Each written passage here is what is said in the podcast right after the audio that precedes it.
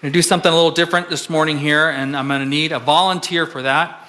And so the volunteer um, that I've decided it will be is John Chodo. So come on. you knew it was going to be you, right? When you heard volunteer, you thought, I'm getting drafted. You're perfect for this, bro. Yeah, here you go. So just hang tight right here. This is a yeah, this is a different thing. It was kind of fun first service. We're going to start off with a Mad Lib this morning. Oh boy. Yeah, so you're going to be my helper. You guys know what a Mad Lib is? You with me? All right. Okay, so John, thank you for volunteering, by the way. You're welcome. Okay. I need uh, an agency. FBI. Okay. Um, I need a remote location, a, like even a fictional remote location. Coldfoot. Okay. Fictional, huh? Um, uh, a people group. Israelites. Who's that? The Israelites. Okay. um, I need a color. Red. I need an article of clothing. Socks. Nice. And a food. Baba Ganoush. I'm going to abbreviate that. Just so. okay. I need a number, one to 100. 73. Nice. I think that was the same number for service. Whoa. Whoa. I was going to ask what are the odds of that, but that's fairly calculable, isn't it? What- I need a vehicle. A vehicle? Uh, a Bronco. Okay. Okay. Old school style. Oh, all right. Got it. Cut fenders or not? Eh, you could choose. All right.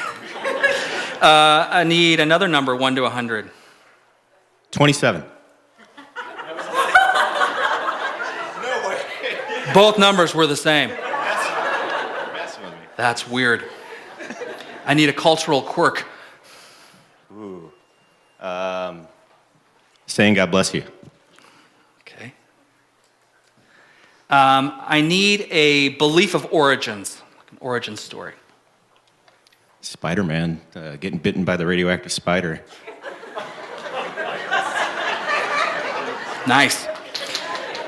World's biggest problem?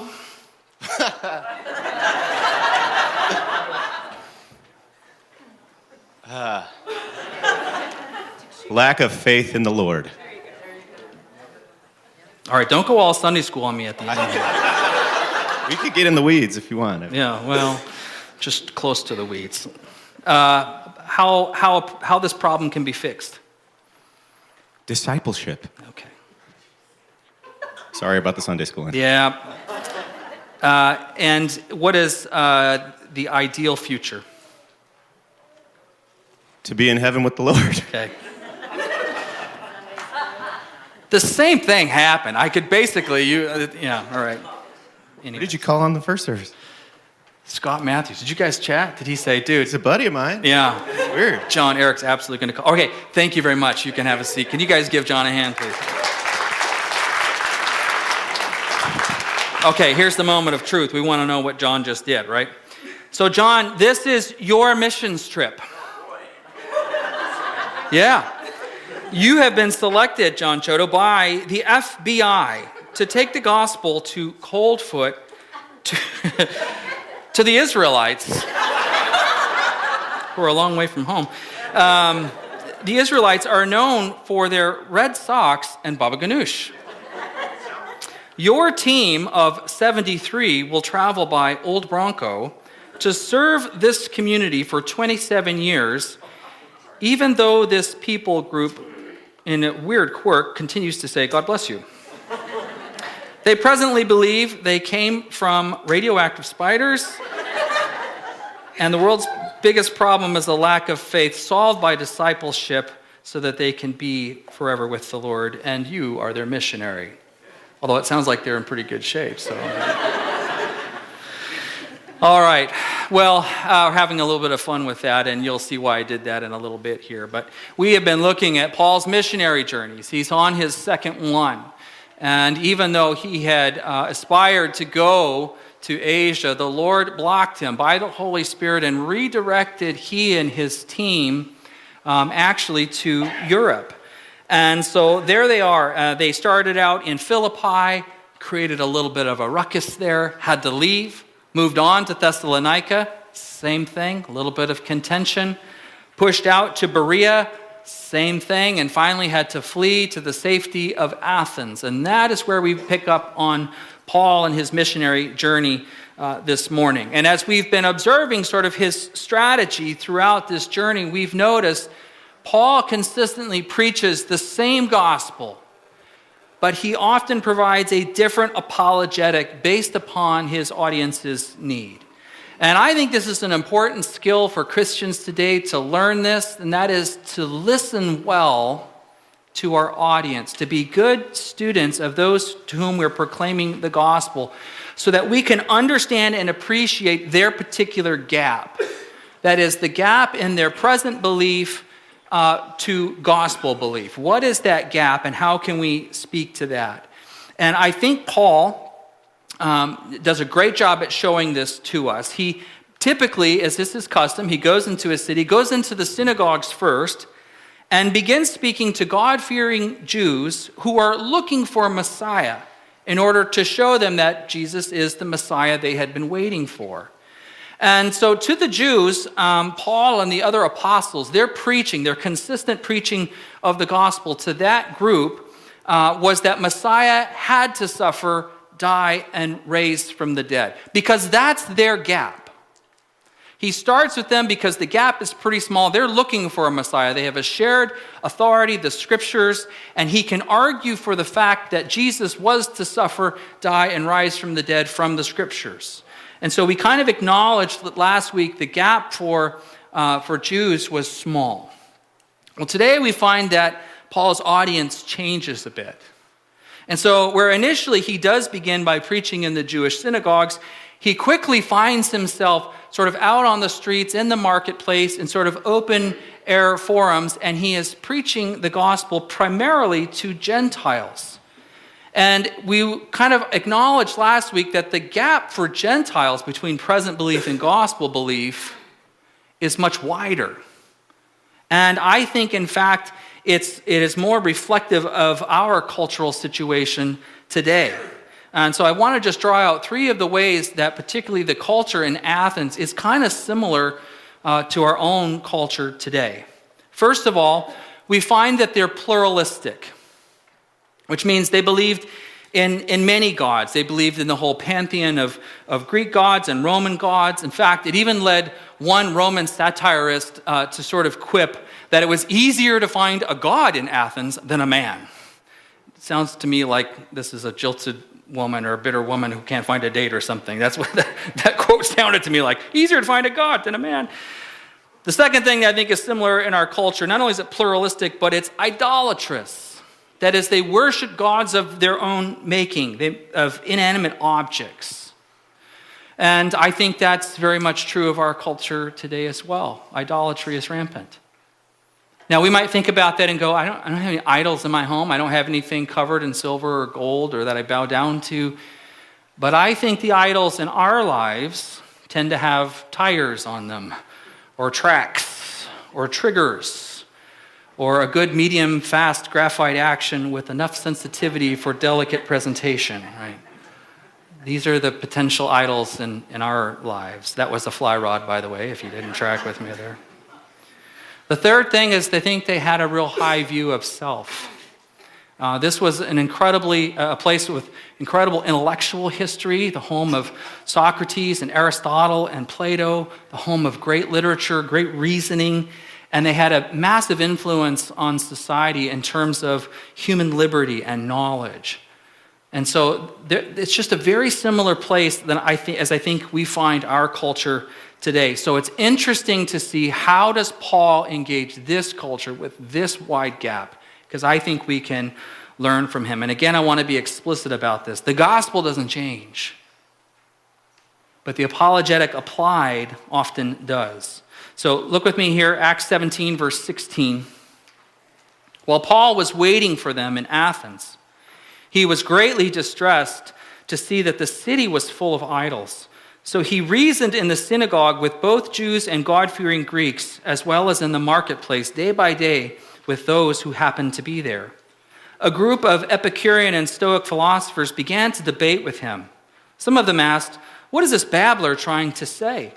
Others remarked, He seems to be advocating foreign gods. They said this because Paul was preaching the good news about Jesus and the resurrection. Then they took him and brought him into a, into a meeting of the Areopagus, where they said to him, May we know what this new teaching is that you're presenting. You are, beginning, you are bringing some strange ideas to our ears, and we would like to know what they mean.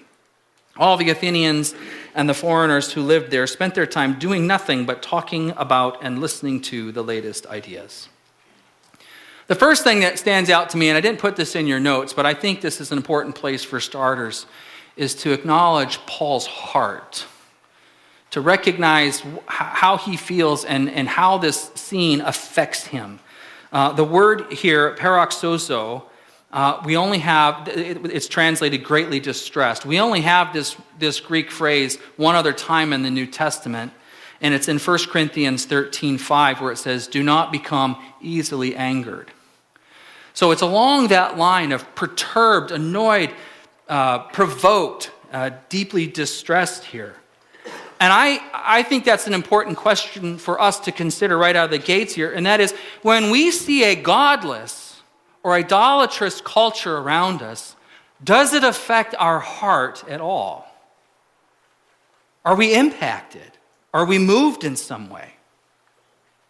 When, when Jesus saw the crowds, we're told that he had compassion on them because they were harassed they were helpless like sheep without a shepherd. When Paul saw a city full of idols, he was deeply distressed, or, or in another word, provoked in his spirit, as some translations have it. And this causes me to think about sort of this quotation from a Holocaust survivor, Eliezer Wiesel, who says this The opposite of love is not hate, it's indifference. Indifference. But Jesus is not indifferent to the lost crowd or their needs. And Paul, as a Christ follower, is not indifferent to the idolatrous culture of Athens. It provoked him, but not just to be angry. Rather, it, it animated him to a redemptive role in their life, to have gospel conversations, to address their issue, to engage people with the gospel. So I want to start right out of the, at, at the the beginning here with the question of the heart. Christian, as you look around and see our culture increasingly absorbed in the self and in man made idols and pluralism and secularism, does it affect your heart? Are you grieved for them? Not just angered, but grieved in such a way that you would address their spiritual need with the gospel of Jesus Christ. So when we see Paul this, this is his heart, first of all, but then we get to take some cues, I think, from sort of his strategies. And the first thing I would say thoughtful Christian witness will be attentive to cultural views. Everybody that you encounter, you yourself, we all have a worldview that we're operating from. Nobody is without one, even if they can't articulate it or, or tell you what exactly it is. And uh, Greg Koukl, who is one of our Christian Thought Forum speakers in his book, I think I listed in your notes, uh, The Story of Reality. He makes a statement basically that we can suss out somebody's uh, cultural worldview uh, with sort of four data points. And he uses the, um, and I've given these to you in the back of your notes. There's, there's three different frameworks that I'm going to look at really quickly. But the first one that he presents is this, and this is actually the Christian worldview it is creation, fall, redemption, and restoration. These are sort of the chapters in the historical arc of the world.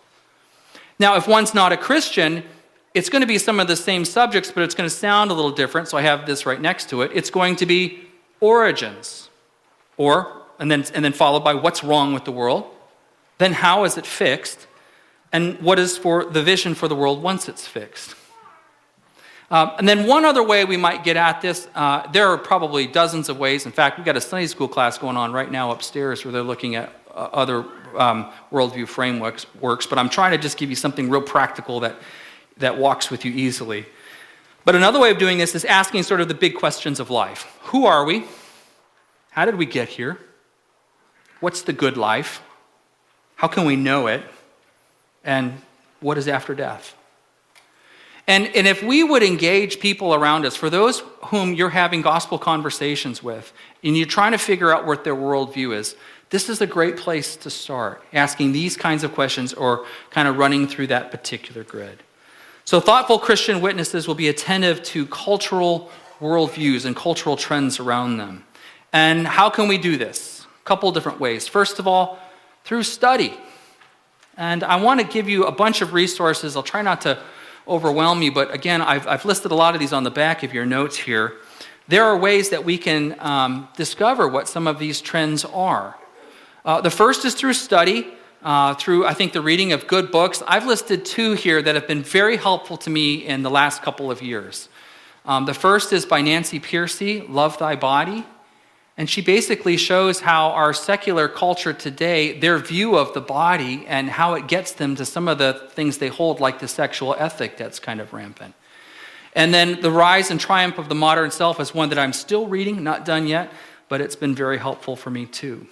So, books are a great place. Secondly, a little cringe, a little hesitation here, but podcasts. I'm kind of a late adopter in podcasts, partly because I don't, I don't drive anywhere long enough to listen to one. I live like two minutes away, so you know, by the time I get here, I'm just getting through like the opening music or whatever. Uh, but here's a couple that I think are, are good, and podcasts can be really helpful for, for showing us what's happening in the culture because they're so right now. They didn't have to go through the whole publishing process of a book, it's sort of up to date. Um, here's a couple Theology in the Raw by Colin Hansen is a good one. Um, this second one looks funny. It's Food Trucks in Babylon. Uh, these are a couple of guys, they're professors at Western Seminary in Portland. So, if you want to talk about which way the cultural winds are going, they're right on the tip of the spear of weirdness there in culture. So, you kind of hear about some things quickly from them, and I think that's good. Gospel Coalition has several um, great podcasts. You could look to them. And one in particular that I'm seeing regularly is this thing called Good Faith Debates, where they'll take Christians who have differing ideas of something and they'll debate in a collegial manner, which I think is a great example for us. So, so there's a few there. Third thing here, and this one I really just really cringe on this, but I still got to say it. Blogs. There are some good blogs out there. There's some really bad blogs out there. Really bad. So, I mean, I kind of think it's like 20 to 1, bad versus good, right? But there are some good ones. And um, here's two that I would recommend to you. One is called First Things. And this actually comes from a Catholic perspective, but great uh, scholarship, particularly on culture. And then uh, another one by Tim Challies is a great blog as well. So those are two that I find valuable. And then lastly, you could study in community. There's a couple community forums. One meets right here in town. It's called Colson Fellows. And four ladies from our church participated in it this year, and it takes you through a series of articles and reading and videos. It kind of holds your hand through a cultural assessment for the purpose of helping you engage the lost world, not just putting a bunch of data in your head, but coming out with a plan for gospel engagement. Um, there's another one that's coming out, uh, the Tim Keller Center for Cultural Apologetics, and we'll see how this one goes. They stumbled a little bit here on their start, but I'm um, a big fan of Tim Keller, so um, we'll see about that one. So, study. Study is one uh, way we do this. Secondly, through observation. In other words, what's going on in the marketplace?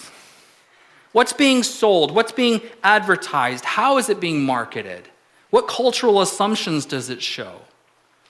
We can look, uh, look just to the Apple product line alone and take some cultural cues. All of their devices begin, of course, with the letter I.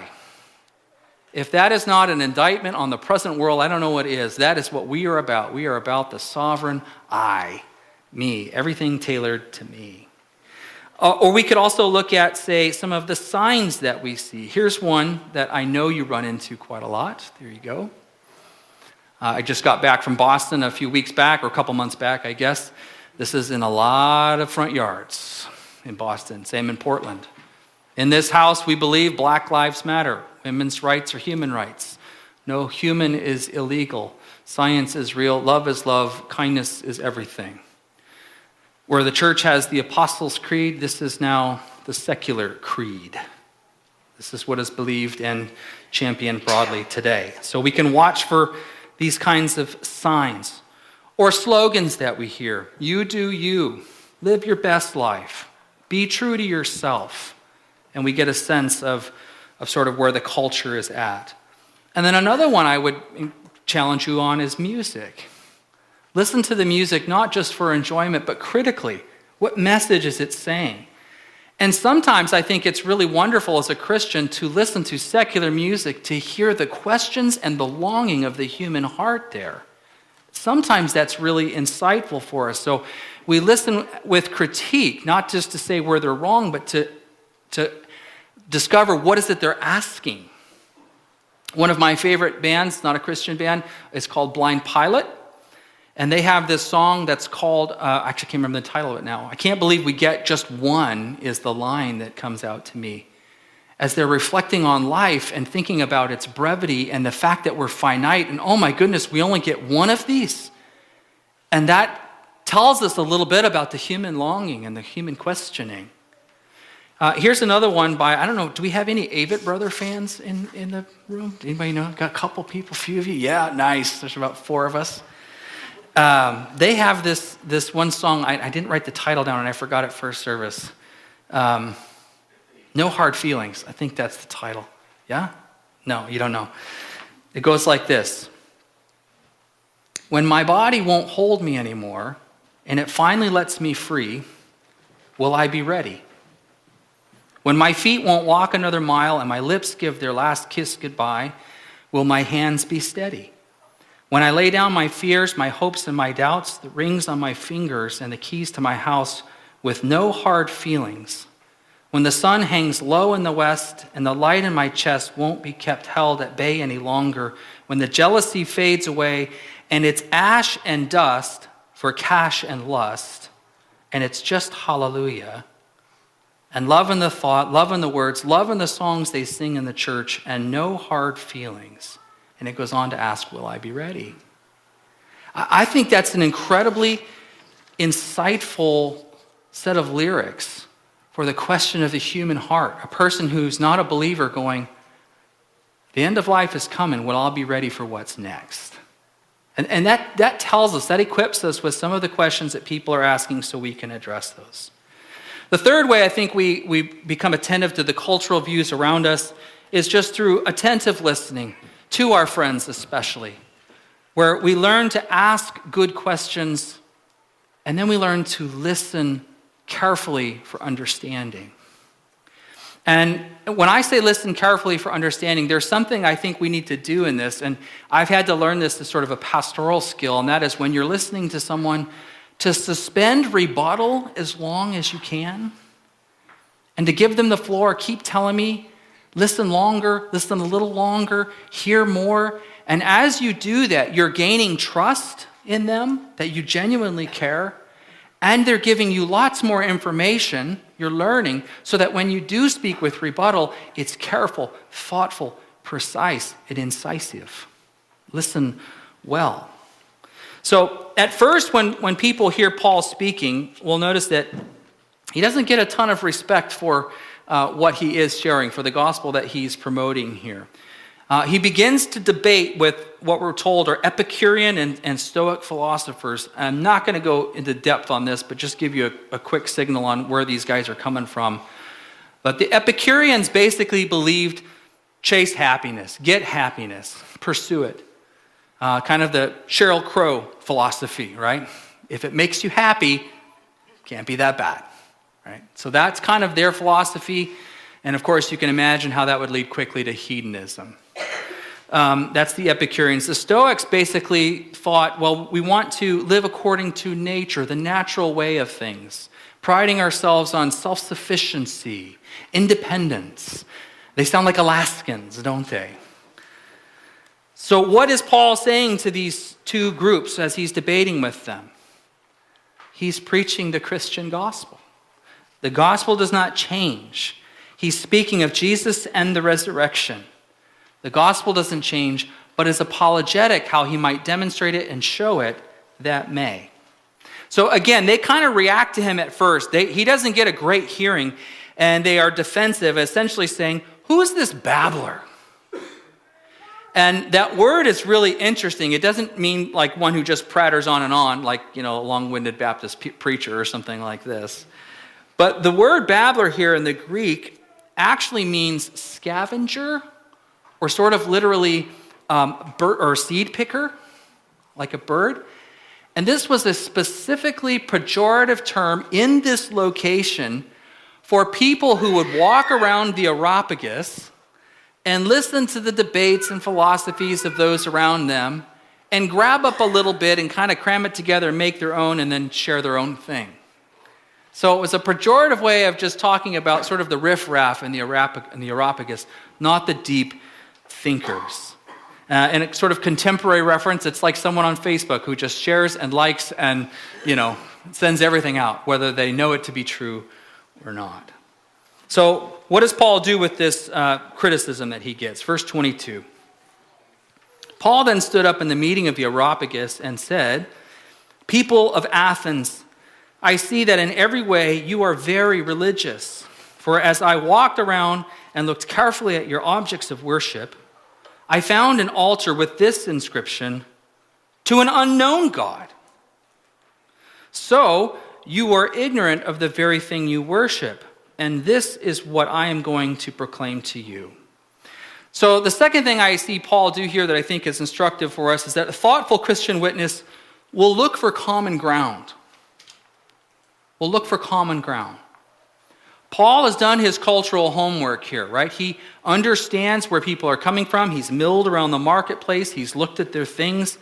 And I think it's really impressive that the Apostle Paul can speak with equal facility to people in so many different spiritual positions. In other words, he can go into the synagogue and speak to someone who is a long standing Jew who knows the scriptures well, and he can speak with them. Or he can speak to someone in the marketplace, the everyday person on the street. He can address the great thinkers in the community. He can even go sort of to the council or city hall, so to speak. And I want to tell you, that's something that, a skill that I hope I would have as a Christian. That as I hold the gospel, that I could hold my own every one of those spheres. Which in our day and age, in our particular place, might look like this. I could speak to someone of a different religion and have a sense of it. Uh, I could talk to someone on, on the streets, you know, at the, at the coffee house or the playground or the soccer field. Or I could be up at UAF and listen to a lecture and, and I could hold my own with the gospel there. Or let's say the, the city council is considering some legislation and it's concerning to us, that I could go armed with the gospel and speak cogently to it there as well. And notice that Paul, he's not trying to be an irritant. That's not what, his, uh, what he's up to. In fact, when we hear him here, his tone is not sharp or shrill or harsh, even when he's preaching the gospel. Even when he's in debate with those who disagree with him, he presents the gospel winsomely as good news. He shows that the gospel is good news, not just inconvenient truth. It says it explicitly. Paul was preaching the good news about Jesus and the resurrection. Now, I want to show you an example of this. Um, this is two weeks in a row. I'm going to show you a clip from Sam Allberry. Uh, he is a pastor that I respect particularly because as he contends for the truth and confronts the, the culture's drift to secularism, he does so winsomely and he does so with a tone that believes the gospel and believes that the gospel and all that it teaches is truly good news for people. So, this is a clip from about eight or 10 years ago where he is speaking to his local synod. The issue of the day was they were considering to hold or to let go of the traditional view of marriage, the synod was. And he came in defense of the traditional view of marriage, even though he himself identifies as one who struggles with same sex attraction, but does not practice because he lives faithfully to the teaching of Christ. So let me set the stage for you. But hear how he addresses uh, the, the synod here, his tone and his incisive message. Sam Allberry, Oxford 1H3. Thank you, Chair. Thank you to, uh, to the bishops for their hard work. I'm sure it was painful for them, but I think you don't become a bishop for an easy life. I am same sex attracted and have been my entire life. Uh, by that I mean that I have sexual, romantic, and deep emotional attractions to people of the same sex. I choose to describe myself this way because sexuality is not a matter of identity for me. And that has become good news. My primary sense of worth and fulfillment as a human being is not contingent on being romantically or sexually fulfilled, and this is liberating. The most fully human and complete person who ever lived was Jesus Christ.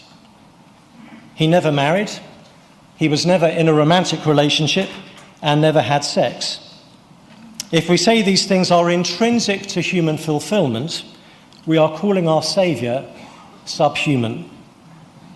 I've met literally hundreds of Christians in my situation and know of thousands more who are same sex attracted and who joyfully affirm the traditional understanding of marriage being between a man and a woman and the only godly context for sex. If you don't hear from more of us, it is because it is very hard to stand up and describe ourselves in, these, in this way. As someone who uses the language of same sex attraction, I have to say that my church has not become a safe place for me. And by church, I don't mean my congregation, I mean this synod. Not because of what the report says, but because of what has happened since. I was bullied at school for being gay. I now feel I'm being bullied at synod for being same sex attracted and faithful to the teaching of Jesus on marriage. I'm grateful the report reaffirms the traditional doctrine of marriage. I'm concerned that we're already preparing to pastorally undermine it so, my question to the bishops is not will you preserve this doctrine, it's do you really believe in it? Is it good news for the world? Many of us have found it to be life giving, as the message and teaching of Jesus always is. Thank you. I respect him so much for his faithfulness to the teachings of Christ against the temptations that he feels his willingness to speak out about it, and the careful and gentle tone in which he does so. I think that is incredibly winsome and effective, and God has used him uh, in, in many people's lives. And so I think Sam Allberry is an example of the same kind of thing that, that Paul does here.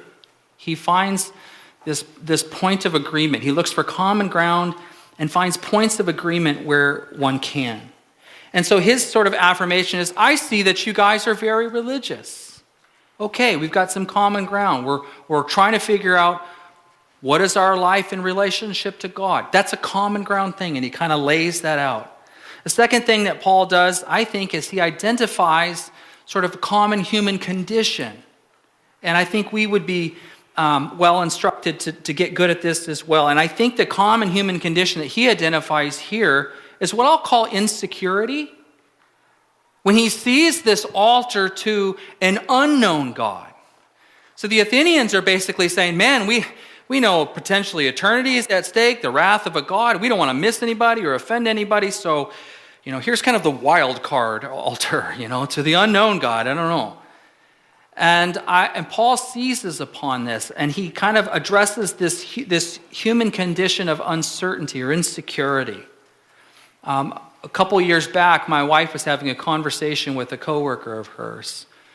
And her coworker was dealing with anxiety and was particularly rattled about certain world events and things that were happening uh, in her own personal life and at school and all the rest. And she was just sharing this with Amy, and Amy was listening. And she made this very interesting statement. She says, I just feel so unsettled. How do you deal with all of these things in the world? Or maybe your faith provides you a way of coping with these things. Oh, there's a common human condition right there. This one, how do I cope with the world such as it is? And again, even to use Sam Allberry's phrase, the explanatory power of the gospel. And that's something that, that we can show. And so the third point here is just seek bridges wherever possible. Do what we can to sort of close that gap um, as, we, as we move through our gospel conversation. But now we've got to get to the third point here and this is critical. that a thoughtful Christian witness will be courageous with points of contradiction. And our gospel contradicts many things in the world. And we have to do this courageously. Paul has shown us here. He's done his cultural homework, he's identified some common ground, but now's the moment of truth. Now is the occasion for courageous contradiction. He is not accommodating the gospel to the culture. Paul is in the culture. He's for its good. He's for its flourishing. Therefore, he will share the life giving message of the gospel, the good news of the gospel. Look at verse 24. The God who made, uh, made the world and everything in it is the Lord of heaven and earth and does not live in temples built by human hands. And he is not served by human hands as if he needed anything. Rather, he himself gives everyone life and breath and everything else. From one man, he made all the nations that they should inhabit the whole earth, and he marked out their appointed times in history and the boundaries of their lands. God did this so that they would seek him and perhaps reach out for him and find him, though he is not far from any one of us. For in him we, lo- we live and move and have our being. As some of your own poets have said, we are his offspring. Therefore, since we are God's offspring, we should not think that the divine being is like gold or silver or stone, an image made by human design and skill. In the past, God overlooked such ignorance, but now he commands all people everywhere to repent. For he has set a day when he will judge the world with justice by the man he has appointed. He has given proof of this to everyone by raising him from the dead. When they heard about the resurrection of the dead, some of them sneered, but others said, We want to hear you again on this subject. At that, Paul left the council. Some of the people became followers of Paul and believed. Among them were Dionysius, a member of the Areopagus, and also a woman named Damaris, and a number of others. So again, we see Paul does he does not accommodate the gospel to culture, does he? This is a moment of courageous contradiction. Uh, and even while he's doing this contradiction, he's, he's still trying to do it winsomely. Like he even calls out a point of common understanding and common truth where their poets got something right, so to speak. So if, if all truth is God's truth, when we can kind of seize upon that and show that, yeah, we, as a common human condition, we all feel this or know this, I, I think that can be helpful in our, in our proclamation. But Paul basically, because the gap is so big here for a Gentile audience, not the small gap of the Jews, he steps back and he tells the large angle view of the gospel, right? And, and again, this, this view is definitely, um, he does not shy away from contradiction. There are nine, nine, nine points of contradiction that he brings out in his message here. And I want to list them for you. First of all, that our God is a supreme God. He's not one of many valid options. He's the creator, not one. We're not his maker, it's the other way around. He's not bound to man made dwellings, but he is transcendent. He is the sovereign Lord of all, not just a local regional deity. He's knowable, in contrast to your fears of some unknown God. He's immanently present in the world even as some of your own poets have said. He requires repentance of all mankind. He will come back as judge, and he has given evidence of all of these things in the resurrection from the dead. Those are some sharp cutting angles that he puts out there. And I think the sharp edges of the gospel are oftentimes the ones most needed in our particular cultural moment. Soren Kierkegaard once said this Christianity only thrives when it is a sign of contradiction. Only when it is a sign of contradiction. And what, the last thing I want to sort of point out here, too, is the frequency with which Paul points to the resurrection as his primary apologetic. In fact, this has been stimulating for me in my study this week. I got to thinking, I wonder if Paul mentions the resurrection or the cross more. That's something I'm going to chase down on my own personal study. But so frequent does he go to the resurrection as the evidence for the gospel. Uh, I, I can't think of a time where his message is recorded for us where he doesn't cite the resurrection. And maybe that should be a cue to you and me as we share the gospel with people today. So, to close this out here, we take some cues from the Apostle Paul on our gospel conversations in a culture that has a wider gap now than, say, from the, the Jews in the first century. First thing, we mind the gap.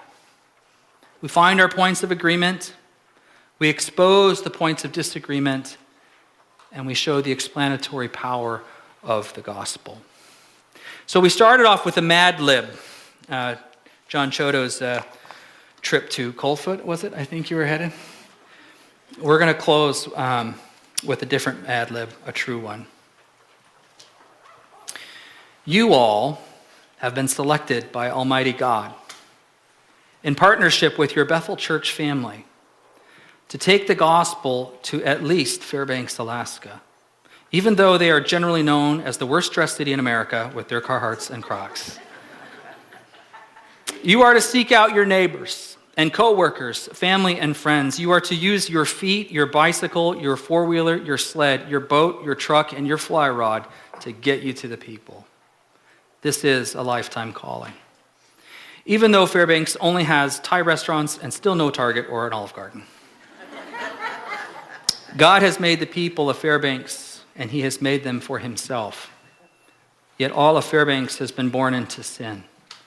But by His great love, God, who is rich in mercy, has offered salvation to our neighbors and coworkers, family and friends by the death and resurrection of Jesus Christ.